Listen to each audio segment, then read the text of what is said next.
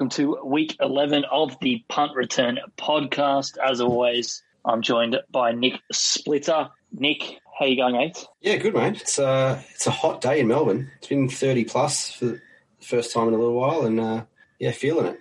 How you going? So the weather, the weather's good. Uh, yeah, the weather's great, going good. Uh, solid week, but um, NFL wise, NFL picking wise, um, I'm, I'm, probably in the biggest rut I've had in, in a long time.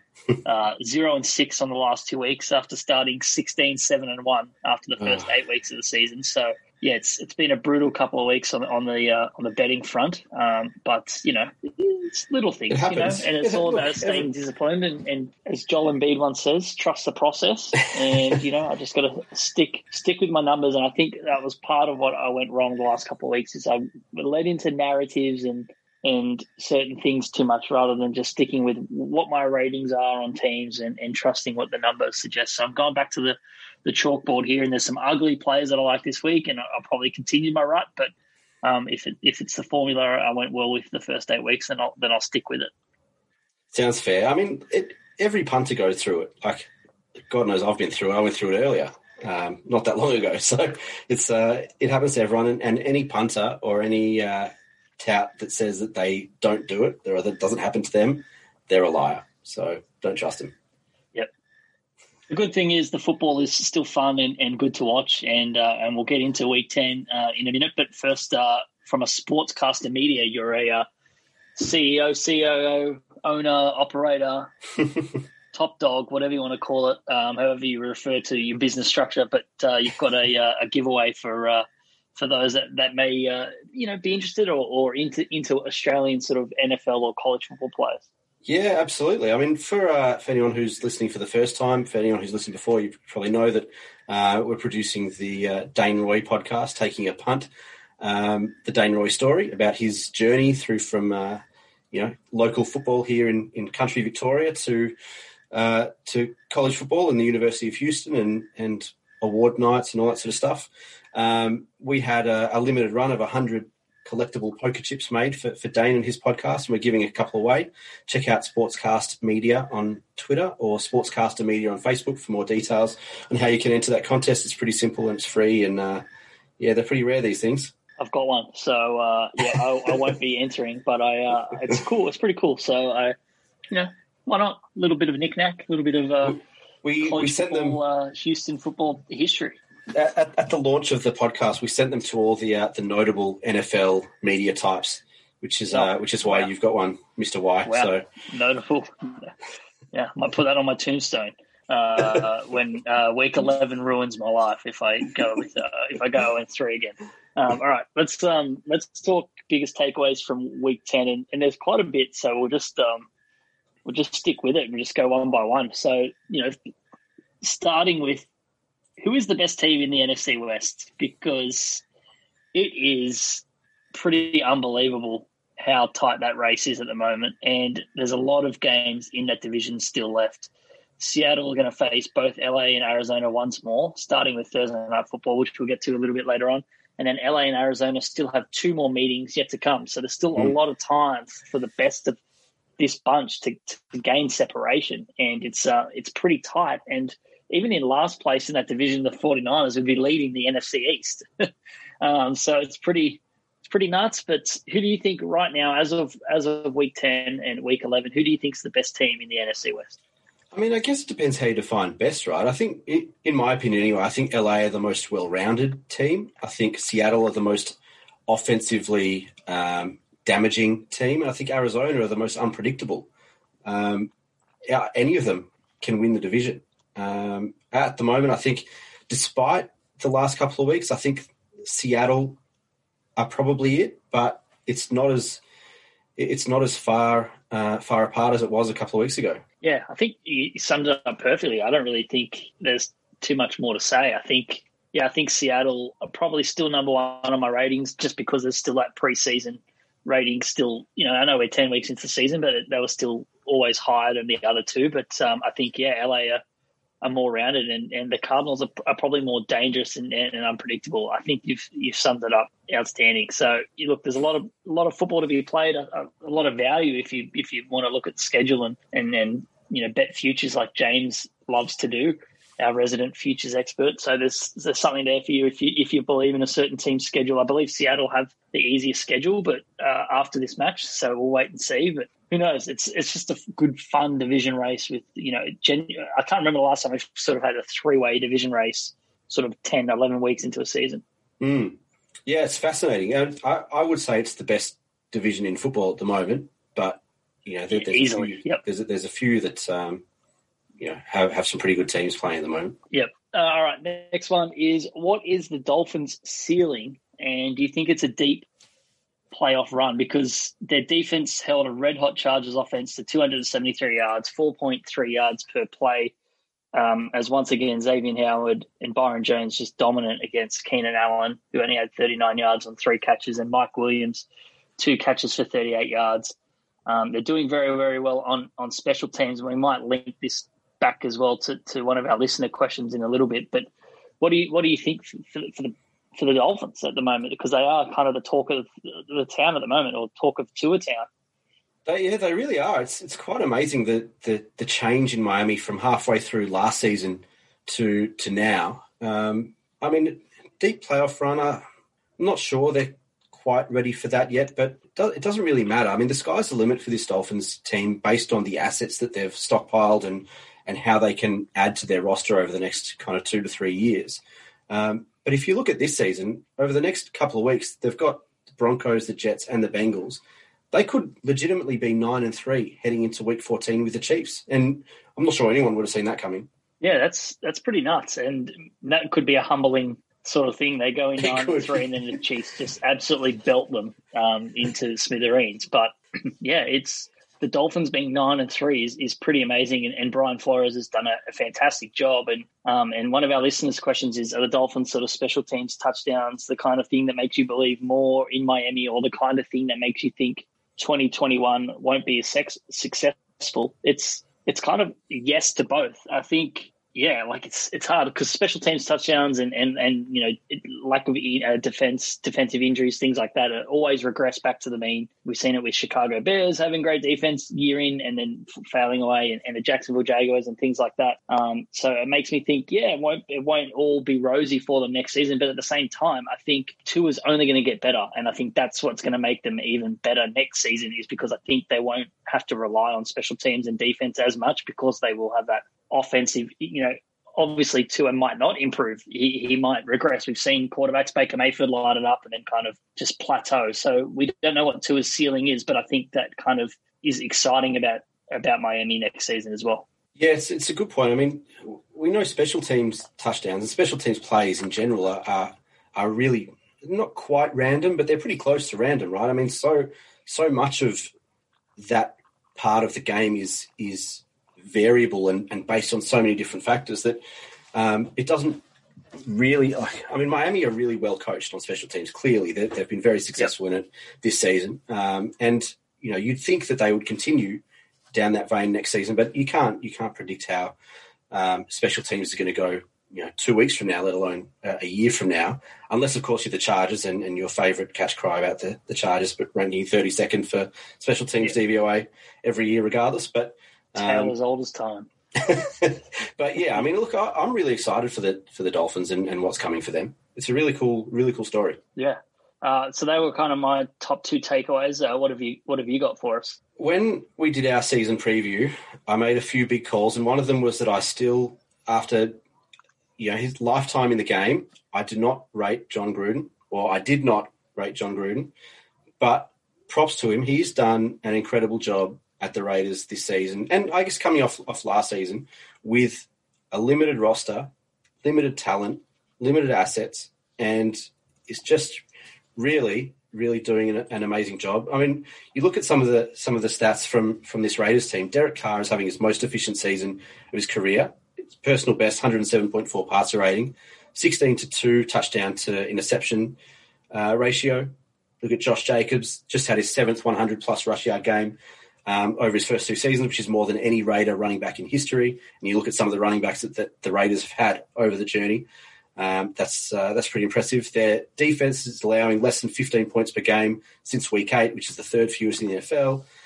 Um, you know, last season 2019 season, they finished the year seven and nine. They're six and three now, um, and they're undefeated against the division. They're the only team to to beat the Super Bowl championships. I mean, this what Jon Gruden has done with with the Raiders is very very impressive. Yeah, and I think he's done a great job. I, I, wouldn't say limited talent. I think offensively they have a lot of talent on offense around Derek Carr, but defensively, um, not a lot. And I I think that's probably more impressive. I think that defensive stat is kind of helped a little bit by kind of that that uh, win game against the Browns, which kind of skews them a little bit um, in their favor. But you know, apart from that, they've, they've those other games they've, they've played very very well. So um, I think he's done a great job, and, and it's you know it's always fun to shitpot Derek Carr, but he's he's playing quite well.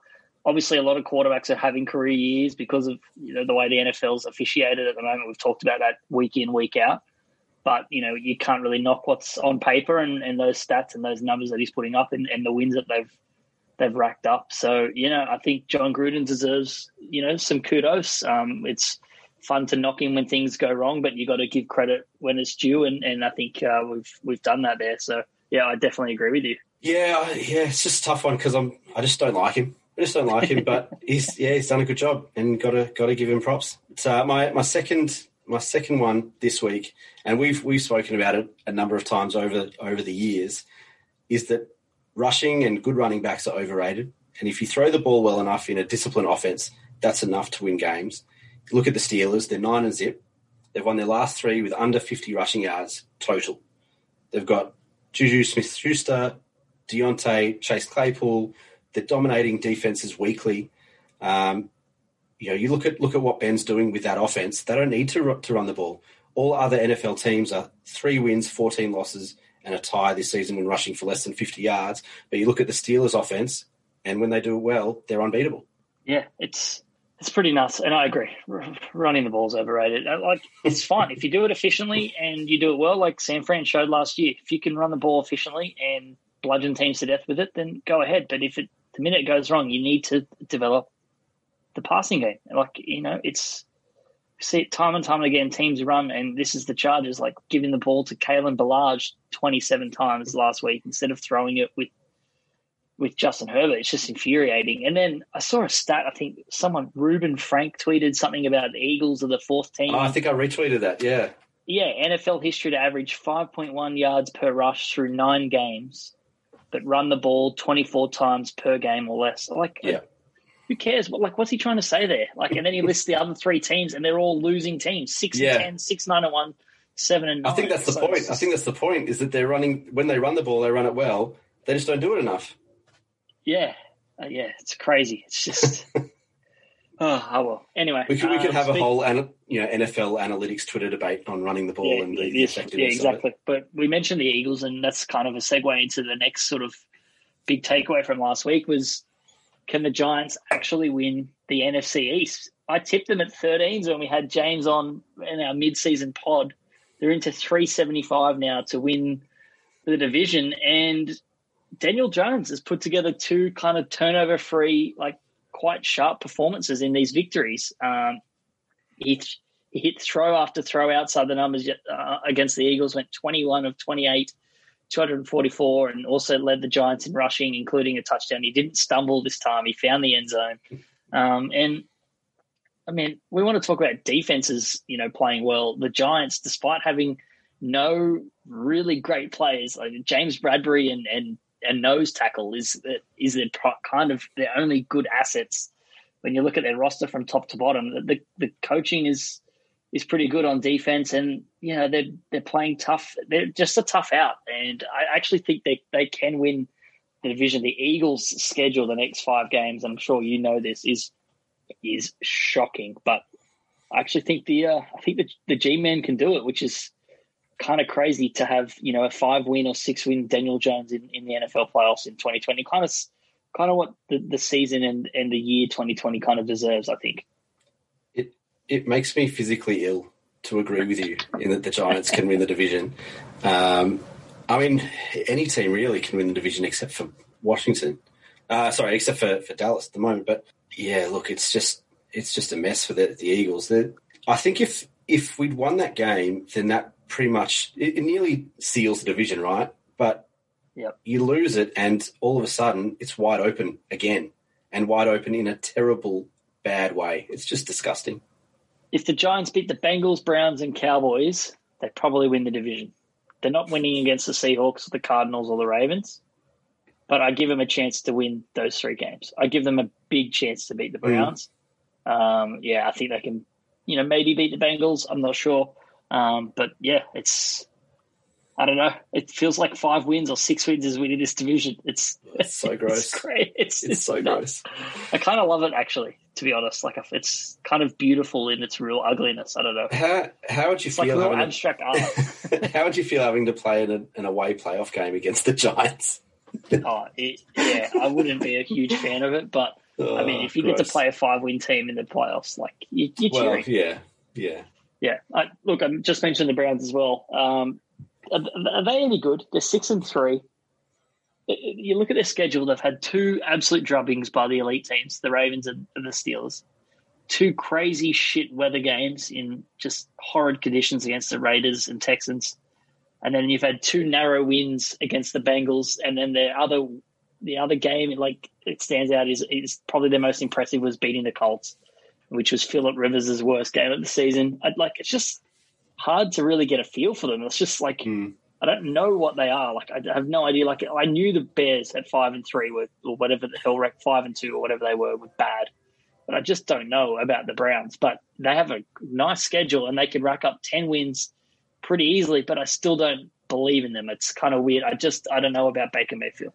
Yeah, it's not weird at all because we've been asking if the Browns are good for forty years, alone the last few weeks. But Oh, we've known that they're bad. yeah, that's true. That's true. But yeah, look, I I don't know, and and I'm not sure that we're going to find out this week because it's kind of a lose lose situation for for Cleveland this weekend. Because if they lose, then that's terrible because they've lost to the Eagles, and if they win, well, they've just beaten the Eagles, who are playing like shit at the moment. So it's really it's a lose lose situation for Cleveland. They just have to keep winning. They've just got to keep winning. And, and the hmm. only thing that's going to convince people after this amount of time as to whether the Browns are actually any good is for them to make the playoffs and win playoff games. Yeah, I, I think just a win against the Ravens or Steelers, something. Just show me a little bit of something that you can play up to a level because you've come up against an elite teams and you've shown absolutely nothing. So Like, but even if like you- say like there are plenty of pretty decent teams that I still wouldn't have beating the the Ravens or the Steelers. So I don't know. I'm not. Yeah. I'm not even sure that's the that's the the line. I don't know. But it is Yeah. tough. It's very tough to to actually believe in the Cleveland Browns. I feel sorry for any of their fans. That's for sure. Yep. All right, next one. Uh, what is roughing the passer? Because Oh, I God. honestly have no idea at this point. Uh, because that that uh, that tackle on Drew Brees, and I know he injured and broke ribs and everything, but Brees is still holding the ball. Can't be body weight because Kentavius Street hits the turf next to Brees. You know, instead of a sack to set up a third and seventeen on the you know field goal range, Saints get fifteen yards, score a touchdown three plays later, and away we go. Like it just it just seems like it just seems crazy. And then Nick Foles got punched in the head on, on Monday Night Football against the Vikings, and, and that wasn't roughing the passer. So I like he didn't get punched in the head, but he, he it looked like in play that he got sort of slapped in the in the in the helmet. So I I honestly have no idea, and it just seems that there's different rules for different quarterbacks and whether they're sort of old or legends or, or whatever. Uh, and it feels like back in the Cam Newton days where he used to take some massive hits, but because he's big and strong, that they don't look as bad as you know nimble Drew Brees getting hit. Yeah, look, it's it's a tough one. We spoke about um, defensive pass interference last week, roughing the pass. I mean, it's nearly the same thing, right? It's like what is Yeah, what is the rule? How does it work, and how is it adjudicated? And no one really knows. I mean, do the referees know? I don't, I don't even know if they know, um, Yeah. or if they've owned, they've, if they've just got their own perception and perspective of, of what it is. But it is it's very difficult because that one that one on on Drew Brees was clearly. I mean, based on how they've they've called roughing the passer over the last decade, that was clearly not roughing the passer. Um, and you, you have to wonder what guys like Andrew Luck think of think of calls like that. yeah, exactly. He copped it, absolute. Yeah, and just Sean Watson, who's copping it Yeah. week in, week out. Yeah, Crazy. Um, all right, Cordarrelle Patterson is, I think, he's the greatest kickoff returner of all time. Do you do you agree? I agree. I'm not sure how there's any argument anymore. Yeah. I, mean, mean, he's, he's- he's been up there for the last few years already, but Yeah. I don't I don't know how you can argue it now.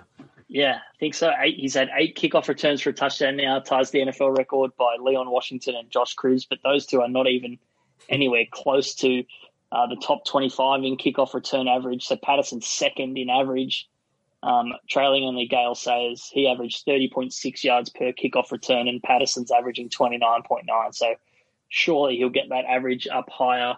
Um, and in an in a sort of an era where they're trying to eliminate kickoff returns as well, and and you know minimize that impact. Patterson's still thriving. That's quite quite extraordinary. So witnessing history. I find it funny that he's only ever had one punt return in his entire career. But um, yeah, I just don't understand why the the, Bears are not uh, you know long snapping it to him on like second downs and just letting him go for 35 yard runs instead. Yeah, I mean, and the thing is, he's done it for different teams, at different situations, at different times, different environments. Like it's what he's been able to do is quite amazing, really, in that in that role. And you think like the talent that he's got, you wonder why he hasn't been able to make it work when he's been played either as a receiver or a back. He just hasn't been able to make it work consistently um, in kind of one of those key skill position roles. But um, yeah you know, whatever he does on, on kickoff returns, it works.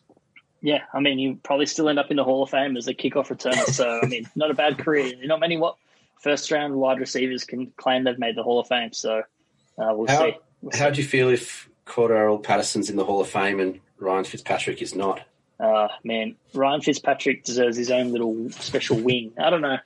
Um, actually, Canton put um, uh, the Chiefs lineman, I can never say his name, uh, the center that took the year off to be a doctor, Duvernay Tardif or whatever his name is. Um, they put his uh, scrubs in the Hall of Fame because of the COVID yeah. year that he took a year off to, you know, f- uh, fight on the front line and, and do his job as a doctor. And uh, like, I thought that was just a, a hella cool move by Canton that his scrubs and they've got the little chief logo on them and stuff. Um, yeah, that's cool. I thought that was just a classy classy move by Canton. I thought that was, yeah, nice. really sick. I didn't see um, that. All right. all right, Cardinals front office surely just just took massive victory laps after this uh, DeAndre Hopkins touchdown and on this trade because it was just an unbelievable touchdown. The Hail Murray, uh, as they're calling it. Uh, the Cardinals tied for first place in the NFC West. One of the big reasons is Hopkins. Basically, a giveaway by Bill O'Brien. Uh, they fired him straight. Like the trade looks even worse now, and that you know obviously didn't seem possible at the time, but it looks somehow even worse. It's just like you just got to be cheering and fist pumping that you're able to get this bloke, and and then I don't know if you saw this tweet on internet, uh, on the internet, on Twitter. Uh, on the internet. I sound like a boomer. Are you good on that internet? Um, the caption contest that DeAndre Hopkins put up and someone oh, yeah. how to how to embarrass four Bills and photoshopped Bill O'Brien in the background. I am dead. Like I'm fucking dead. That is the funny. That's the winner right there. How to embarrass four Bills is pretty much it. Like just what a play by Hopkins. I don't even know. What are your thoughts on the play, the trade? Just madness. We need to talk about it because it was just uh, oh, unbelievable play play of the season in in absolutely play the season. I mean, I was going to talk about it um, shortly in the in the Cardinals Seahawks game, but yeah, and it just it just brought me back to that Aaron Rodgers, Richard Rodgers touchdown miracle in Motown a couple of years back. Um, just unbelievable poise from from Kyler Murray, but also that that discipline from Hopkins to stand his ground to to keep his body strong in the air at that point to hold the ball. Like it's just unbelievable skill from from both of those guys. And yeah, I mean, they they would have been doing victory laps the day that that trade was ratified. like that was just a. There, I don't think there was anyone in the NFL world that understood that trade from yeah. a Houston perspective. It just didn't make sense. It makes even less sense now. But that was, I mean, it was beyond bizarre, and uh, you have to think that that's one of the, the reasons that Bill O'Brien lost the job. Yeah, and and poor David Johnson. I mean, he comes kind of the butt of all these jokes here. He's on IR the week that this happens as well. It just just the stars aligned here just to embarrass and, Houston even more. And I mean, David Johnson's a really good player in his own right, but he's not. Yeah. You know, he's not a top three yeah. running back by any means. Yeah. No, exactly. I mean, there's probably what half a dozen wide receivers in the world that could have made that catch by DeAndre Hopkins. If and, that, yeah. Yeah, if that. I mean, it's just it's just unbelievable. I just can't believe that that, that happened. And I mean, the, the Cardinals, I know they're leading the division and, and everything, but they're also kind of very lucky. They're a couple of plays away from being four and five, but then at the same time, they probably could have beaten Miami as well. So they could have been even further in front if the just if their kicker could make a fucking forty-eight yard field goal in a dome. Um, you know, Swings I think if I had twenty tries, I could kick one. I reckon. I don't know in a dome. I, We should, we should put you to that one day. yeah, maybe. I, I just don't know where the nearest dome is. Oh, good. Um, speaking of Houston, though, um, if if you're a head coach, and then like I, I feel like the New York Jets might actually be a more desirable location for for a job than Houston right now, and and this has come out of um, uh, the uh, Peter King's article, Peter King's column from his uh, from Monday, where he he talked about just if you're Eric Bieniemy, like why why would you choose Houston Texans over the New York Jets? Because, like you'd say, yeah, sure, there's Deshaun Watson, but the Jets That's have it. five picks, have the five picks in the first three rounds in 2021, two first round picks in 2022, stable GM in, in J- Joe Douglas. Um, you may- Yeah, you may also have the first pick overall in, in 2021, and then you think, okay, Houston has Deshaun Watson, but he's only signed for four years. Uh, Houston has massive personnel holes and won't pick until the third round of the 2021 draft because of the DeAndre Hopkins trade. They're 21st in scoring, even with Deshaun Watson, 29th in points allowed, and JJ Watt and Whitney Mercilus are 32 and 31 years old, and their salary cap is a joke. They have their top eight is combining them 109 million. That leaves 66 million dollars for the last 45 players on their roster, and they just let go of the one of the best PR people that we talked about last week. It's just absolute fucking chaos in there, and you have a priest running your organization, Jack Easterby. Like honestly, like everyone likes to make fun of the Jets, but I, I just don't know how long it's going to take till Houston are good again. Like if I'm Deshaun Watson, like I honestly might consider demanding a trade at some point in the off season. Yeah, well, I, I raised that point a couple of weeks ago. In, Yeah, that too. the way the way that the Texans franchise is currently set up is possibly the biggest mess in the NFL. You, you mentioned they've got an unbelievable. They've got top five, maybe even a top three quarterback in Deshaun Watson, but that's about it. That is literally about it. They've got no assets. They've got very little tradable commodities because of the contracts they're on, and the rest of their roster is either limited or aging. And Yep. they've got nothing else. They've got no cap flexibility. They've got no assets. And what is there to what is there to, to, to play for? If you're if you're a GM or a head coach, what is there to play for in Houston over the next Mm. three years? I mean, if if you're coming in and you're if, if you're a brand new head coach or or GM arriving in Houston, you have to look at firstly trading JJ Watt is probably your, your first your first big move. And secondly, you probably have to look at trading Deshaun Watson because you have nothing else. You've Yeah. got to get either cap space Yeah. or assets, if not both. Yeah. Because currently they've Yeah. got nothing. Yeah, crazy. It's a It's a bigger mess than Alex Smith's knee a couple of years ago. Ooh. Ooh. Too Ooh, soon? too Mate, soon. he's back on the field. We could talk about it. Um, all right, what your last point, and I, I, I didn't have enough time to research this, but yeah, do you have an answer for this? I don't. I don't. I it, I literally just thought of it um, a, a little bit earlier, and I haven't had enough. I haven't had enough time to, to find out. But my question was, when was the last time we had both a nine and zip team and a zip and nine team after ten weeks? And if anyone wants to, to tweet in and tell us when the last time that was, that'd be very much Oh. appreciated. You might have to go back to the the Manning Brees Super Bowl year Mm. where they both were fourteen and uh, thirteen and zero at one point, or twelve and zero at one point, and there might have been a couple of bad sort of Jacksonville Jaguars or, or something back then Potentially. But yeah, I don't know. Might be the first time. Uh, who knows? Who knows? But yeah, if anyone knows, let us know. Tweet Yeah. us. Tweet us. Uh, yeah, perfect. At punt return pod. All right, a couple of lists of questions we already touched on. One. We'll, we'll try and speed through these. What do you got for us, Nick? Uh, Matt Zemek in Phoenix asks the Vikings or Patriots, which team in huge trouble a few weeks ago has a better chance to make an improbable run to a playoff spot?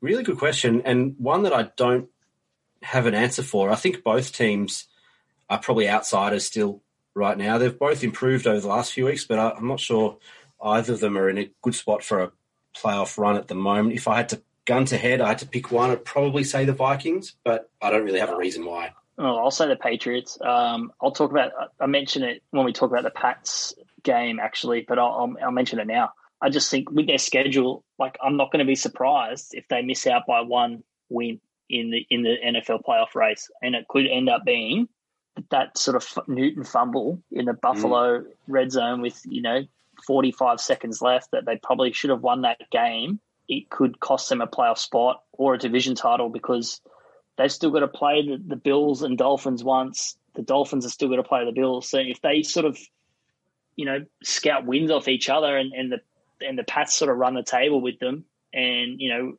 like, you know, it's it was entirely possible that they could have all finished on the same record, and because they mm. Pats fumbled that ball against the Bills, that cost them the division win.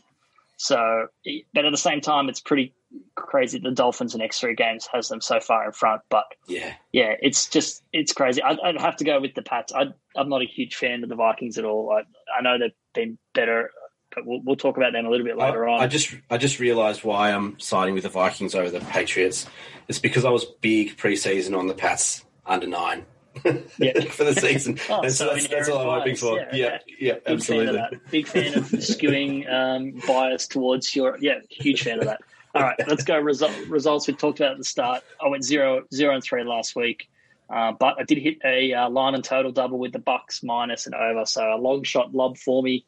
Um, the push on the Cleveland game kind of shows the importance of getting or waiting for that right number. Um, fucking Nick Chubb, just run the ball in the mm. end zone, please. Oh. Uh, crazy. Anyways, we're six, three, and two for the locks this this year, so um, not too bad if you eliminate those sort of pushes there. six and three, but uh, you went one, one, and one um, with with uh, last week, so not not a losing week, but uh, not a winning week either.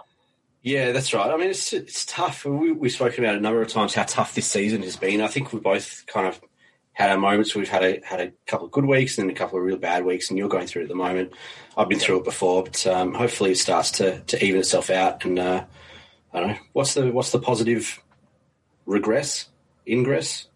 Yeah, I don't know. positive regression. It's, it's time. yeah. All right, let's um let's get cracking into week eleven here. Um, we'll try and speed through it as best we can because we spent a lot talking about last week. But I thought last week more so than ever had a lot of big sort of narrative, not narratives, but sort of results shifting and, and power balance shifts in a number of divisions and, and structures in the NFL. But week 11, 49ers, Giants, Bears, Bills have the bye. Thursday night football, three cracking primetime games this week. Should be a good one. Arizona at Seattle, um, one of the games of the year earlier this season. Total is 57 and a half. Seattle at home, three point faves. Uh, what do you got for us? Yeah, incredible week of football. Like you said, some, some great primetime games and, and starts off really well with this one. We, we spoke about Kyler Murray and, and, Hopkins and that, that play before. Um, so I won't go too much into detail on that. But I think what people forget is that Murray had a 30 yard scramble before that pass as well. And just the poise of, of the young quarterback to do that and, and to pull that off was, was amazing. He's now into fourth for MVP at $9, which is, which is amazing. Um, and, uh, you know, wouldn't. I'm not betting against him at this point because you know pull off a couple more wins um, like that, and all of a sudden that that nine comes into five and into three and into two. So you know it can change very quickly. But last time that these two teams played, Murray had 360 passing yards, three touchdowns in an overtime win. Seattle are ranked 26th in pass defense DVOA. Um, Kyler Murray again has a rushing touchdown each of his last five games, 60 plus rushing yards in his last four. I love the Seattle offense. We've spoken about it a number of times over the last two years, and thankfully James isn't here because he loves the Seattle offense even more than me. But the Arizona offense is on fire. I've got to go with a hot hand in, in Kyler. Um, their defense is better than the Seahawks right now, so I'm I'm leaning Arizona at, at, the line. I might even have a little play on on the money line as well. What do you think? Yeah, I'm kind of with you here. Um, it was three and a half um, this week, so I'm going to kind of wait for tomorrow morning and see if that shifts around after sort of inactives and things, and I'll probably take the three and a half. But at the flat three, probably not enough to sort of push me over the edge. I've got the Seattle minus two. Um, so yeah, look, the Cardinals like this is the first time if they win, be the first time they've swept the Seahawks since 2009, and also this is um, the Seahawks, if they lose this, this will be the first time they've lost three straight games in, in Russell Wilson's entire career, which is hmm. pretty crazy. when you think about it. Um, and look, Seattle's defense is bad, but it showed some signs of improvement last week against the Rams. But it's kind of just leaving Russell Wilson with such a slim margin of error, and that's kind of finally gotten to him. Early on in the season, it didn't, but I think the pressure's just built up more and more, and, and now he's, you know, had seven interceptions, three fumbles across his last four starts, so ten turnovers in four starts. Um, and look, I do think this is still a defense he can exploit. So I think the Arizona defense, although they're quite well ranked in DVOA and, they're, and they've been coached up quite well, I, I still think they're overachieving on their talent level. Especially they've got kind of no elite pass rushers, but they're still finding ways to to apply pressure. So I think that's commendable. But I still think against an elite, you know, quarterback like Russell Wilson, we'll see some points. Um, but yeah, Kyler Murray, as you said, continues just to find ways and extend plays. It's it's it's unbelievable rushing the football at the moment. It's just and it's kind of opening things up down the field as well. Uh, Cardinals are eight one and two against the spread in, in their last eleven games as a road underdog, and, and road and the underdogs nine one and one against the spread in the, last eleven meetings between these two teams. This is Arizona three and against the spread this season when they've been given getting points in a game. So as an underdog, they're pretty good against the spread. So yeah, if I'm taking a side, it's plus three, but probably I'd probably just might just take the money line instead. But I feel like Seahawks games always come down to a field goal at this point. It does feel like, and I, I, I agree with you in, in terms of the Cardinals' defense being a bit overrated and, and overranked, I guess, or, or overachieving. I think that the thing is that they've got more big playability. They're not consistently great, but they've got yeah. more single big playability than than the Seahawks. I mean, the Seahawks just don't have right now. They don't have a guy that you can rely on, you know, in the fourth quarter down the stretch to make that big play to win a game. Mm. Um, whereas you, you, look at the Cardinals defense, and there's a couple of guys that you look at um, that have done it this season, and they don't have to play incredible defensive football for four quarters, but they make that play at the right time, and well, you know that's the difference maker. Uh, Cincinnati at Washington. Washington minus one and a half. Total is 46 and a half. We won't spend too much time on this. I'm not going to overthink things here too much. Cincinnati are a better team. They have a better quarterback, and they're getting points here. Um, so I'm taking Cincinnati money line, Cincinnati plus one and a half. Look, if you're concerned about, you know, Washington's greatest strength, it's, you know, killer defensive line, second in the NFL, adjusted sack rate, exploiting Cincinnati's, you know, obvious weakness, their turnstile offensive line, who are 27th in pass protection. I get it. Then just avoid this matchup. But do you think William Jackson III versus uh, Terry McLaurin will be a, a pretty crucial matchup here? Because Alex Smith started to sling it a little bit in the second half, but he was pretty awful in the first half. But yeah, I like Joe Burrow and the and the Bengals to bounce back. 728 days between starts. 728 days between starts is amazing, given the fact that he didn't just yep. break his leg, he nearly died. Yep. Um, sepsis, flesh eating bacteria, all these gross things. Guy nearly died, and he's not just playing, playing at a high level. Uh, new career high last week for passing yards and completions in that first start in 728 days, which is pretty incredible. But yeah, look, I'm, I'm taking a leaf out of your book here. I think this game is perfectly set up for Joey covers. This yep. uh, Washington football team offense has nothing in it.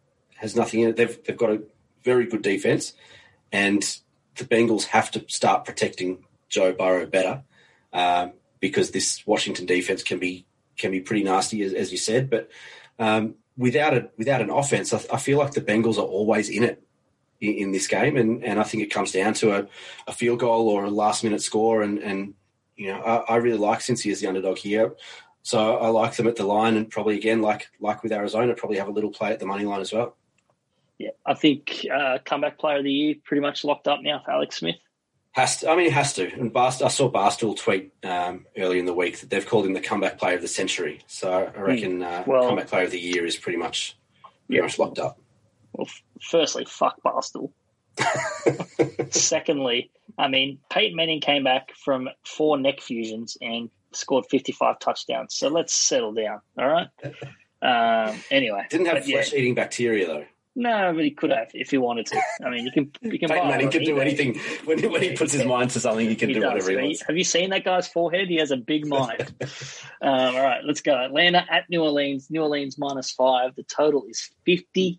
Um, keen for this game. I'm I'm ready for Jameis Winston football. Um, and yeah, I don't know. My my numbers have this with uh, Drew Brees. I have them. I have the Saints minus seven. So you know, without him, it's minus. Yeah, maybe minus five. So we're saying that that you know Drew Brees is worth what two and a half to three points against the spread. I'm not really sure if that is the Brees to Winston gap is that much. So I kind of do lean towards New Orleans, but I'm a little bit concerned. So I'm, I'm probably going to stay out of that and go a different different way. But I am keen to see this because look, Brees is safe, completes high percentage of passes. You know, more often than not, will not lose you games in the NFL. But he also doesn't, you know, stretch the field and complete a hot like. Uh, he does complete some downfield passes, but he doesn't throw a, a, high volume of passes deep or intermediate routes right now. He's kind of just short underneath and then picks his shots when when Peyton dials it up for him. But Winston can do all of that, and he's shown he can do all of that. He's a he's a great down the field passer, and a lot of people joke about the pick sixes, and I'm going to make one in a little bit. But you know, he still can throw a lot. Like still throw a lot of beautiful deep passes, and I think having a coach like Sean Payton could really do him wonders. So I'm very intrigued to see how he plays for the Saints. It might be kind of like last season with Teddy, where they take a few weeks to really get comfortable and open things up, and that's kind of why I'm hesitating a little bit in taking the Saints here but I think New Orleans defense is playing really, really well right now, and they'd be talked about a lot more if Miami kind of weren't tearing shit up right now. Um, the Saints' run defense, Football Outsiders talked about it this week. They're very impressed. But look, the Falcons three and one since they fired Dan Quinn, but this is kind of a little bit different against the Saints on the road as opposed to beating the Vikings, Panthers, and Broncos. But I think this is all lining up to it to an over for me, and because I think Winston can sling it, Matt Ryan can sling it, and with Jameis, you always got to factor in the potential of a pick six pushing a total over. So I like the over right now where it's at the flat 50 under that key 51 number. So yeah, over 50 is my play. Yeah, uh, yeah, I don't mind it. I don't mind it. I think you know we're still waiting to hear. Sean Payton keeps dodging the question whenever he's asked in, in presses and, and whatever. Will not answer who's going to start. So it might still be Taysom Hill, but logic would dictate that Jameis Winston gets first crack at it as, as the backup. Taysom Hill remains the the backup to the backup, and you know probably doesn't play as many snaps at, at, skill positions as he as he has been throughout the first half of the season. Um, but I mean, surely, surely Jameis Winston starts this week. But yeah, massive division game, huge for, for New Orleans to win without Drew Brees again. Um, you know, remember they went five and zip with Teddy last season when when Drew Brees was injured. So, you know, while New Orleans have, have been very good and they've been very good for a long time, that hasn't necessarily been the case for Drew Brees over the last two seasons. Um, so whoever it is, whether it's Jameis or Taysom, doesn't really matter. If if whoever comes in can just keep the chains moving, be efficient, and not turn the ball over, and and we know that's one of Jameis's biggest issues, then the Saints are still a massive threat because their their biggest positive is is in other parts of the field and not whose hands the, the ball is in at quarterback. So I, I, think regardless of who starts a quarterback, they're still they're still way too strong for Atlanta on both sides of the ball. So I'm going the Saints here, minus five. Nice. Um, all right, Pittsburgh minus ten at Jacksonville. Total is is forty seven. Your thoughts? Nine and zip against one and eight. Um, I just feel like it's that old Star Wars meme, the Admiral Ackbar. It's a trap. I just I, have been hearing that ring in my ears um, all day but I just I really want to take the Steelers here because I, I, just think you know we spoke about the, the Steelers and, and, their lack of running the ball and the way that Ben's throwing the ball at the moment. But how can how can the Jags and the thirtieth ranked pass defense keep up with Ben throwing a Juju, Diontae, and Chase Claypool? I just I don't see it. Um, he's thrown for 300 plus passing yards in his last two games. Um, I saw him earlier, 300 plus passing yards at two dollars eighty, three dollars uh, 350 passing yards at $6. If you shop around, it was the only market I could find so far today, but if you shop around over the next day or two, you could probably get some some even better markets. But um, yeah, I, I, just see Pittsburgh winning this by two or three touchdowns. Yeah. Um, so on the uh, on the trap game notion, um, Mike Tomlin he said uh, we're not a Big Ten team playing against a you know a MAC opponent this week, mm. so you know he's treading carefully. And Big Ben also said we're not taking these guys lightly because they've had our number. And I looked into this. Jacksonville are only one of four AFC teams that Big Ben does not have a winning record against, including the postseason. Um, counting two playoff losses, Roethlisberger's lost five of ten starts against the Jaguars, and the only teams to beat the Steelers in the Steelers' history of beating them twice in Pittsburgh during the same season are the Jaguars in 2007 and 2017, 10 years apart. They beat them twice in Pittsburgh in the same season. Pretty crazy. Um, look, so 9 and 0 team against the Jags. As you said, they're tw- terrible against the pass, but they're 25th in total offense, 31st in total defense. It's an obvious Steelers play, but this kind of feels like the Dallas game to me, where P- Pittsburgh may lay an egg here, and uh, I think they they win, but I'm not taking the 10 points with Pittsburgh here in Jacksonville where they've struggled in, in the past. I don't know what it is. Um, it's probably a dumb narrative, but I don't care. I'm going to leave it. I've got it minus 11, so no real sort of edge for me in that regard. Um, so yeah, but I'm. I don't mind the Roethlisberger pass yards notion because if they are down late or struggling, he'll he'll have to throw himself out of it. Mm, yeah, I don't, I don't know. I, I don't know if that if those quotes from Tomlin and, and Ben make me less make me like it less or like it more because I feel like if with this terrible record, with this this record, yeah. they, they know that they're going to have to you know put their best foot forward and, and they might come out firing. Yep. Uh, all right, New England minus two and a half at Houston. Total is forty nine. Cannot get a read on this Patriots team. I love them as a seven point fave two weeks ago against the Jets. They they scrapped on by there and, and got a win. I love the Ravens minus six and a half against the Pats last week, and the Pats won outright. Just a hard team to suss out. I just don't know. This is a great matchup for the Pats, though. Like their rushing attack is dangerous. Damien Harris is playing really, really well. I'll, I'll have a look at and shop around for any 100 plus on him. Um, the Texans are giving up 200 plus rushing yards three times this year, um, and they're only two wins that come against the Jags. So I just I'm wavering in confidence with the Pats. I just can't get a proper read on them week in, week out. But this is a tiny number, and Houston are a mess, as we've touched on earlier. But I'm going to pass. Yeah, it's, no, it's a good point. The, the, last thing the Texans need right now is a team that relies on running the ball and punching through defensive lines. So, you know, they are a mess. We've, we've talked about it over and over again. And, uh, yeah, you're right with uh, with Damien Harris. It's, it's, definitely worth a look. Um, but they've got multiple options. We saw Rex Burkhead have one of one of his. You know, he normally has two or three games a season where he where he punches through a couple of times, and did that a couple of weeks ago. Um, this is this is clearly a, an opportunity for for him and, and Cam Newton and Damien Harris. The Patriots have have just quietly built the second most efficient running offense in the NFL, according to Football Outsiders. And Houston are just a mess. 32nd ranked run defense in the NFL. Obviously, for for New England, the big concern is, of course, Deshaun Watson. He is their their number one, their one and only. Um, you know, so he, he's a, a, massive concern against a defense that is ranked 32nd on, on total DVOA defense. So what do the Patriots do? They've just got to keep it out of his hands. They've just got to run it, run it, run it, run it, and run it some more.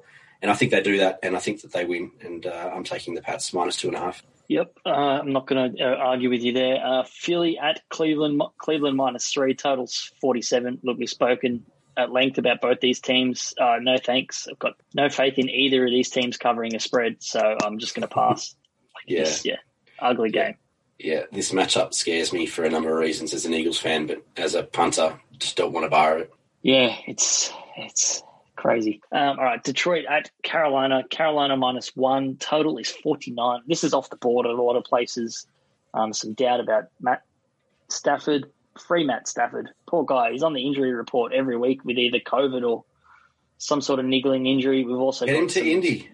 Yes, we've also got some big yes, yes, yes. we've also got some big doubts over Teddy Bridgewater, um, injured injured last week in the game against Tampa Bay. So we could see sort of PJ Walker versus a nine fingered Matthew Stafford with a, who's got a thumb injury. They reckon it's not going to limit him, but we'll see. There's just too many variables here, so the line looks spot on. I've got it minus one and a half if PJ Walker's starting and around three and a half if uh, yeah three and a half if it's Teddy Bridgewater. But yeah, small edge to Carolina because they have a better coach. That's pretty much it. But I'll pass. Yeah, it's a pass for me. But someone's got to say it. They nearly did it again. The Lions nearly did it again. They nearly blew another double-digit lead under Matthew Edward fucking Patricia. Yeah. I can't believe that wasn't one of your talking points. I was uh, waiting for yeah. it you absolutely. I'm just. It's a, it's a tired rhetoric now at this point, but you just absolutely hate to see it, don't you? You just absolutely hate to see it. But I'm glad you brought it up. Um, I appreciate that. So well done. Um, all right, Tennessee at Baltimore. Baltimore minus six and a half. The total is 49. You know, playoff revenge spot here for the Ravens. But what the hell is going on with their offense? I just like I know last week was ridiculous conditions. Side note: Can Bill Belichick control the weather? Because it felt like he was moving his hands around and, and making it stronger. I don't know. Potentially warlock situation with Bill Belichick. Something to monitor. Where, where's guy, that tinfoil hat? It's like, yeah, I mean, put it straight on because yeah, potential warlock lizard person scenario. who knows? Um, but you know, like I know those conditions are ridiculous, but they've played kind of one good half of offense, and that was against the Colts in the second half in the last sort of month. Um, so I don't know if the NFL sort of cracked the Lamar Jackson code, um, which, funnily enough, the Titans kind of showed the blueprint in the playoff win against the Ravens last year, or whether there's just some issues going on. They've had they've had a few injuries on the offensive line, and I think in a team that likes to run the ball a lot and the way that they play, the continuity on the offensive line is a big deal. So maybe once they get more comfortable and, and their, center came out and apologized for his game because he was snapping the ball all over the place in those conditions last week. But uh, the Titans, it's just special teams was just an absolute joke. If, if, the, if the Chargers didn't exist, the, the Titans special teams would be getting absolutely destroyed by myself. But um, yeah, look, I don't know about this one. My numbers have Baltimore minus five, so Titans plus six and a half is going to be the play. But I'm going to wait around and see if the plus seven becomes available. And I'm also going to keep an eye on, on the status of Calais Campbell because I think he does such a big job in their run defense. And with Brandon Williams out, if they're missing Calais and Brandon Williams, and I think Derrick Henry um, is going to have a big game. And he's so important on, on what they do if the Titans offense, mm. if, if they can't get the play action rolling, right, and Tannehill's nowhere near as efficient. But uh, at the moment, I'm penciling in Tennessee plus six and a half. Uh, my numbers like it. Yeah, I, I, pretty much agree with all that. I mean, last year, I, I, think I spoke, I banged on about it every week about how defending the run was the Ravens' Achilles heel. I was massive mm. on Tennessee to beat the Ravens late in the season, then again in the in the divisional round. Um, Derrick Henry was in beast mode. It just seemed such an obvious, an obvious play, but no such issue this season. The Ravens are, are ranked three defending the run in, in 2020. Only two running backs have, have had over 100 yards rushing against Baltimore. Miles Sanders four weeks ago and Damien Harris last week. I feel like this line and total is spot on and, and should be a really good game, great game to watch. Uh, but I just can't find an angle for, for betting. But you're right about um, Calais Campbell and some of those outs for, for Baltimore because if Derrick Henry has an opportunity, then that's uh, that's good night. Yeah, and I, I, don't normally focus on player outs too much, but more so than ever at the moment with all these COVID cases just getting mm. up and up and up, I think it's really important to stay on top of the injury reports because kind of a lot of outs kind of just push certain things over the edge in certain matchups, and, and we'll talk about mm. it in relation to Tampa, Tampa Bay and the, the Rams because think, there's a important uh, thing there as well. Uh, but like, I mean, yeah, that's, that's that's a good point. But I think also like we know there are some really good running backs. You've got Dalvin Cook, you've got Josh Jacobs, and, and, some really good running backs. But if there's one guy you don't want to give an extra one or two percent advantage to, it's Derrick Henry it's running Derrick down the field. Um, yeah, absolutely. And they really miss Calais Campbell. Like Damien mm-hmm. Harris played outstanding last week, and they just couldn't stop the run at all. So, I mean, the Patriots' offensive line's playing very, very well, but uh, you know, Tennessee not quite on that level. But still, um, we'll we'll see what Arthur Smith can draw up um, all right, New York Jets at the Chargers. The Chargers minus eight and a half. The total is forty-seven. Any thoughts on this one? Nah, nah this is just gross. I don't want to buy it. Fair enough. um, I'll just ask you this, Nick. Are you familiar with the story of Samson and his hair? I'm familiar with the story. Yeah, so I fear this may be the case for uh, Justin Herbert, whose hair may be strength. So he just cut his hair and I'm worried that his super quarterbacking powers may be diminished because he looks like an 11 year old boy with a buzz cut at the moment. Um, it, it's I thought I looked young when I shave and, and cut my hair, but boy, oh boy, uh, literally, boy. Um, so even the Chargers, why, why, would he do it? Why would he risk it? When he, he's having the season he's having, why would he do it? Know. Just such long flowing locks. It was just, oh, unbelievable. Shatters. But look, even the Chargers starting an 11 year old at quarterback isn't enough for me to take the Jets here. Um, but I'm going to not take the Chargers either because I'm worried that, you know, the Samson effect. Um, we need some against the spread stats on um, quarterbacks covering, you know, within the same week that, yeah, whether they've after they've cut their hair. So we'll find out next week. Stay tuned. Um, all right, Miami minus three and a half at Denver. This is down at a lot of places. So this is a line from from the US. The total is 45 and a half. The reason it's down is there's a bit of a question mark on, on Drew Lock. So the Broncos probably go into this game with either Brett Rypien at quarterback or a banged up Drew Lock, who's, even if he's healthy, he's not really good at all. Um, so Pat Shurmur, who might be worse at his job than Drew Lock, will go into this game with a very basic sort of run heavy game plan, I think, um, against the Miami Dolphins, uh, who, as we said, the corners are playing outstanding at the moment. And then on the other side of the ball, the Broncos defense, like they're still balling, even though their offense is just giving them nothing. They're, they're respectable 13th in points per drive, despite you know, some really tough matchups, you know, leading to big point totals in the recent weeks. So I expect Tua to continue his progression, but this is a tough matchup on the road at Denver.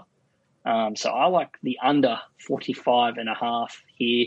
I'm leaning Miami minus three and a half, but given the Broncos' propensity to start slow, I really like Miami minus a half in the first half, which is a dollar dollar eighty six, dollar ninety odds, so close to pretty much you know you pick 'em odds there. Um, so yeah, that's probably my uh, my strongest play on this game is Miami minus a half in the first half. Um, you can get that out there at the moment. That's where I'm at. Don't mind that logic for the, the first half yeah. lead, but uh, yeah, look, I, I, love what Miami are doing right now, as we spoke about earlier. But they've won five straight. But like you said, the, the Broncos in Denver is one of the rougher road trips in the NFL. Even when they're not playing great football, it's still such a tough trip to do and, and to come away with with the points. Um, I, I feel like I, I see your logic with the under. I'm just hesitant to to take an under again this season. Doesn't matter who's playing or where or when, but yeah, the the, the line and the total just seem they're just they're spot on this week, and I just can't find I can't find an angle for this one. Yeah, it's tough. It is. It's a what is one. what does your rating say for this one? Um, I have it spot on. I have Miami minus uh, three and a half, but that's with Drew Lock. So you take out Brett Rypien at at putting mm. Brett Rypien probably goes to minus four. Um, but yeah, I prefer the under. So yeah. it's a tough one. Denver's home field is is a big factor. It's kind of the only one that still has a real high, the highest yeah. home field advantage for my my ratings. Yep. Um, all right, Dallas at Minnesota. Minnesota are seven and a half point favorites here. The total is forty eight and a half here. Um, my numbers have this Minnesota minus six. Maybe I'm still too low on the Vikings. I don't know. So I'm taking Dallas seven and a half. I don't know why Andy Dalton is back, but I'm trusting my numbers. Um, I think Andy Dalton's back. He's been practicing this week, but I thought Garrett Gilbert was fine. Look, Dallas are off a bike. Minnesota on a short week. So um, I just want to call out Kirk Cousins carrying on during Monday Night Football like he won the Super Bowl. You you beat the Bears in November and you scored 19 points. Just settle down, you garden gnome. Just unlike Kirk Cousins to carry on after a basic bitch victory, isn't it? Yeah, it is. Very, Just, very unlike yeah. him. I, I, so. He's fastly becoming my least favorite quarterback in the NFL. It's just not a lot. Uh, you know, I prefer Ryan Tannehill with his wife's rifles in the backseat at this point than Kirk Cousins. Yeah, I, I, love Ryan Tannehill, but yeah, yeah, he's fine. That's that's a, that's another day. But yeah, yeah. look, I, I agree. I, I don't know. I don't know where to have you know, where to how to rate the Vikings. I don't know if they're legit. I don't know if they suck. I don't know if they're good. I don't. I just don't know what is happening in Minnesota.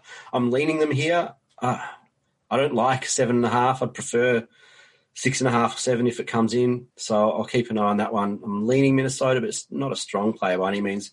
I do like Dalvin Cook against this um, Dallas defensive line.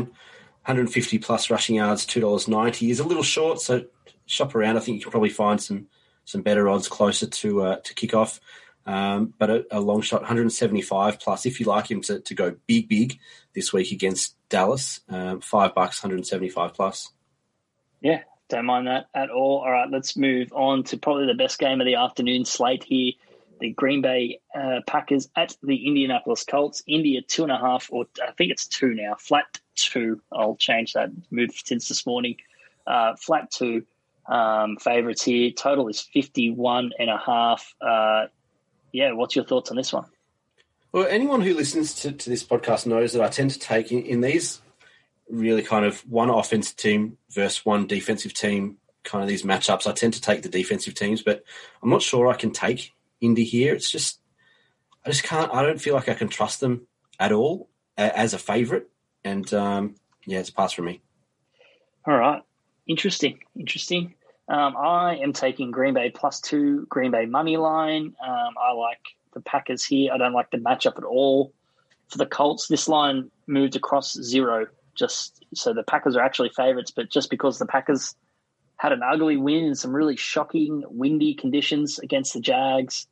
We had a few lucky players on special teams, and, and the Packers were kind of just had some had a big touchdown pass call back on a penalty. Just a few things just did not go the Packers' way last week. Um, and look, they were outdoors. It was just one of those games where you just walk in, get the win, and, and leave. It's you don't really take too much away from it from a um, team point of view, I think. And Rodgers, they go back indoors here, play against a zone defense, and fully take advantage of Davante Adams lining up against Xavier Rhodes, who he just dominated for years. Probably one of the main reasons Minnesota let him go. Uh, potentially was Davante Adams. Um, so Allen Lazard's back as well. Um, so Rodgers will have a full arsenal of weapons here on offense, um, and I just don't think the Colts are really built to come back from big leads here as well. Um, they do get Kemoko Turay back on defense, who was lighting it up before he got injured last year. So that is a big thing. But if they can dominate sort of the line of scrimmage, then they might have a chance here. But my numbers have this Green Bay minus a half. I think they should be favourite here. Look, the Colts are impressive versus the Titans last week, but you know the special teams was a massive factor, and Tennessee shot themselves in the foot a lot. Um, I don't know what they're doing with their punter, Trevor Daniel, after Ryan Allen had a great game the week before. Not really sure Green Bay are as incompetent in that regard, although they are 22nd in special teams. Um, but Tennessee are 31st. Um, but yeah, I like the I like the Packers here, and it's going to be funny because everyone will start to fret on the Colts here, but it's just not a good matchup for them. But they're still mm. all they need to do is beat the Titans next week, and I think that's what they're thinking about, and that gives them a sort of one and a half game lead in in the in the division. So uh, this might be kind of an ugly game for them, and then you get more value next week um, on Potentially. the road. I've got a couple of, against the I've, ten against the Titans. I've, I've, got a couple of Colts questions for you. Yep. Michael Pittman has he overtaken yep. T.Y. Hilton? Yes, I think so. Um, and secondly, we, we spoke about last week the best wide receiver in the NFL. If you had to pick one, who are you taking, DeAndre Hopkins or Davante Adams? Oh, man, I'm still taking Davante, even though Hopkins was amazing. I'm sorry, I just oh. the route running is just unbelievable. sorry. Um, yeah, you can't go wrong, can Davante you? Davante did nothing wrong. Like he did nothing wrong last week. He played injured no. and still had a great game. But um, I think T.Y. Hilton's done. He's just not a good quarterback for Philip, or done in India. I just don't think he's the right quarterback to have um, sort of the right wide receiver, sorry, to have to Philip Rivers just doesn't quite work. Whereas Pittman's a little bit more bigger and kind of in mm. that Keenan Allen mold. He's kind of it's kind of weird. He's like a it's like a Michael Thomas light. Like he's a big guy, but he's still quick and, and runs good slants, and he still hasn't found the end zone yet. So I'm hoping he does. I, I love Michael Pittman, so um, it'll be interesting to see whether he still lines up in the slot when Parris Campbell comes back. Who I think's even better in the slot. So he's more of a good match for Philip Rivers. So until they get him back, or if he's coming back at all, who knows? But yeah, I, I think it's a big Green Bay week this week for, for unfortunately for Indy. Aaron Rodgers has a big one. Um, I'll mention that in my long shots. All right, moving on. Um, Sunday night football, Kansas City minus seven and a half at Las Vegas. Total is 56 and a half. What's your thoughts? Uh, well, the Raiders are the only team to have beaten the Chiefs so far this season. So you imagine that, that Mahomes and co will be wanting some payback for that one loss. But yep. you know, we, we spoke about them earlier. The Raiders are playing great football right now, um, underrated and and just playing really good football.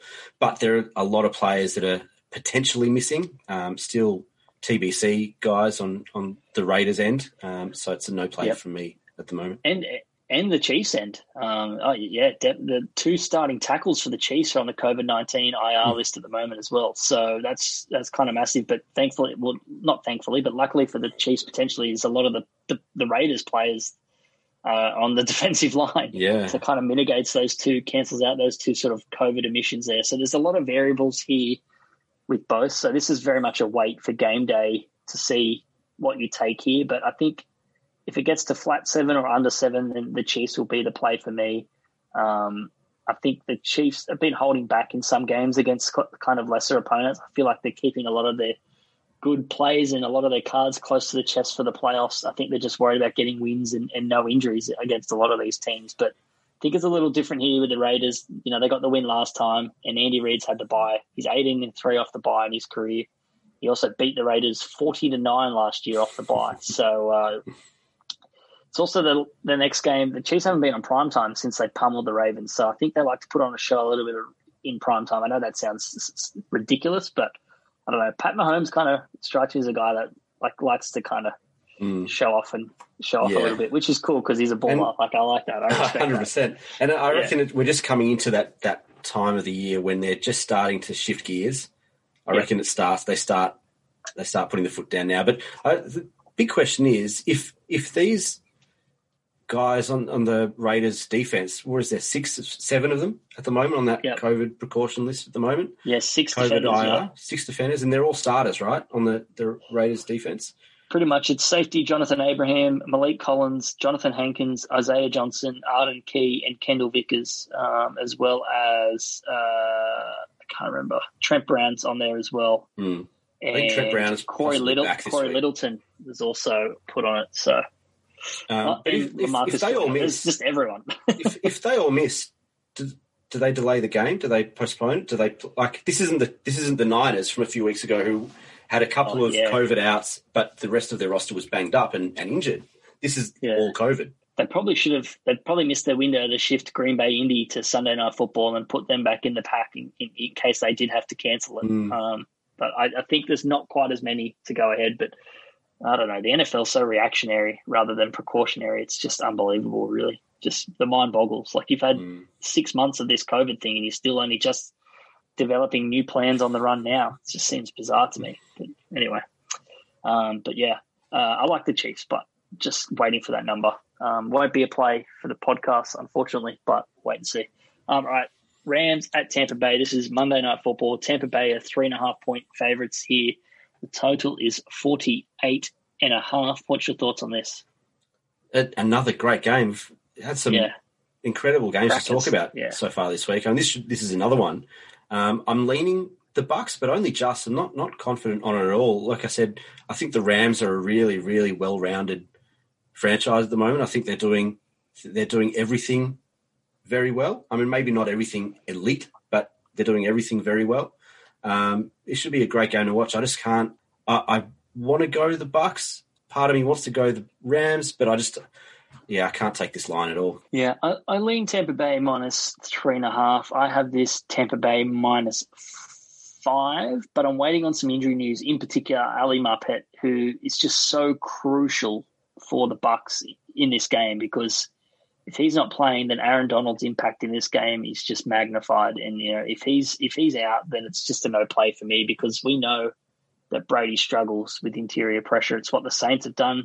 It's what the Bears did against him this season in their losses. So if Aaron Donald can dominate, you know, their backup center, it's just and dominate that point of attack and slow this offense down and, and you know force turnovers or force a lot of threes and outs, then I think this dramatically shifts the game. So it's pretty crazy that I'm waiting for the news on a safety, but Ali Marpet is just having a, a career year and he's kind of been a an all pro or pro bowl level, you know, center this season. He's kind of the key cog to this offensive line in the middle. He's, he's the longest serving vet, I believe, on that line. So he's kind of the heart and soul of that offensive line. And then at the same time, you know, looking on the other side of the ball, Goff's going to be under more and more pressure now with Andrew Whitworth going down. He was their best offensive lineman um, so I do think the Bucs will have some success getting a lot of pressure on Goff, who's even worse under pressure than Tom Brady. We saw it against Miami. Um, plenty of turnovers, plenty of you know fumbles. So purely a wait and see for me. But if you know Tampa, if Marpet plays and Tampa Bay is still sitting there under four or, and three and a half, then I'll take Tampa Bay at home here. Um, I kind of lean the under because just because both these offensive lines should struggle against the defensive lines in terms of the matchup, but that also kind of gives you short field opportunities as well uh, for sort of defensive turnovers or touchdowns. So I'm probably going to avoid. Um, I think I'm limiting it to one under a week, and I'm sticking with Denver. um, I mean, it's too another, hard in the modern NFL. And, and another another matchup that's going to go some ways to, to you know giving us some indication into who's legit in the NFC. Yeah, exactly. Yeah. we've spoken about the, the Bucs for, for weeks, and we knew that this stretch was going to be kind of their litmus test. They failed week one against the Saints. Had a win last week, but you know the Rams are kind the Rams are another yeah, test. it's kind of crucial for the playoff picture as well. I mean, with Saints without Brees, you know, there's an opportunity. The window, the door's slightly open for Tampa mm. Bay here to, to, get back in that division and force the Saints to go on the road in the playoffs. And then for the Rams, you know, every win's crucial when you've got three teams fighting for a division title. So, um, yeah, it's a cracker. I can't wait for this game. I just will have to mute the commentary. It's just getting a bit getting a bit much with uh, the old Bucs games. Um, all right, lock of the week. Uh, Cincinnati plus one and a half. Yeah, yeah, really struggled finding one this week, didn't we? Yeah, we did. We did. I mean, if I was wasn't having doubts about New England, I'd join you, but uh, I just I don't know. It's tough. No, that's okay. I think if you know that's that's the strategy. That's how we that's how we yeah, determine what we the lock of the week is. Is what we what we agree on. So yeah, it is what it is this week. It is what it is. Uh, what are your best bets and long shots to wrap things up? Uh, the Saints without Drew Brees minus five. New England to run and run and run and run and run. Houston off the field. New England minus two and a half. And as we just said, Cincinnati with the points. Yep. Long shots. Um, just got the two this week. It was hard to hard to find some long yep. shots this week. I'm going half the half the unit on Big Ben, 350 plus passing yards at six dollars, and half the unit on Dalvin Cook going big time, 175 plus rushing yards at five dollars. Nice. So yeah, go big or go home with the long shots this week. Um, all right, my best bets are Green Bay plus two um, against the Colts. You can take the money line as well if you prefer that. Um, if that if that goes, if anything over two dollars, I think they should be faves. Over fifty in the uh, Saints Falcons game as opposed to the line. Um, just banking on maybe some Winston magic on both sides of the field potentially. And I'm actually taking a first half line here for my best bets. Uh, Miami minus a half against uh, Denver. So just basically Miami to win the first half against Denver. the first time that's happened um, on this um, podcast? Uh, a first half line. I've tipped yeah. it up previously. Um, I think it was one of the best bets. Not, Not of the best bets though. Um, I just confidence is wavering a little bit. There wasn't like Dallas are a play, but I'm not putting Dallas as a best bet at this point of the season. I like it. Um, yeah, I like it. I might even have a little play at it. Yeah, so uh, there we go. Uh, and long shots. Uh, I've got ten dollars Miami minus three and a half and under forty five and a half at the three seventy. Um, the line and total double was has been pretty good for me actually this season, surprisingly. Um, and then five dollars Aaron Rodgers three hundred and fifty plus passing yards at 375 against the Colts. And then I'm going to go with a Thursday night football here um, against against the Seattle, you know, porous defense. Taking Christian Kirk two plus touchdowns at 11 bucks um, with the remaining half or quarter of a unit here in the long shots play. So that's uh, that wraps us up. Nick, um, good show. Plenty of plenty of talking points, but uh, I'm hoping week 11 will be uh, more beneficial to our wallets and our listeners' wallets as well after a rough couple of weeks. Yeah, absolutely. It's kind of gotten to the point over the last few weeks where we've preferred spending more time on the talking points than the bets because we've just lost confidence in uh, in ourselves. Yeah. But hopefully, this is the turning point and uh, start yeah. a bit of a roll now. We uh, we right the ship, um, and then if not, then uh, we can join uh, Bill O'Brien on the field as uh, Bill's Bill number five and six as a way to embarrass six Bills uh, with DeAndre Hopkins uh, dunking all over us there. But that wraps up the show. As always, you can follow us on Twitter at Punt Return Pod. You can follow me at JYNFL. follow Nick Splitter as well at Nick Splitter. Please check us out on iTunes, Spotify, and uh, give us a share and a like. And, uh, and we'll be back next week to talk all things Week 12.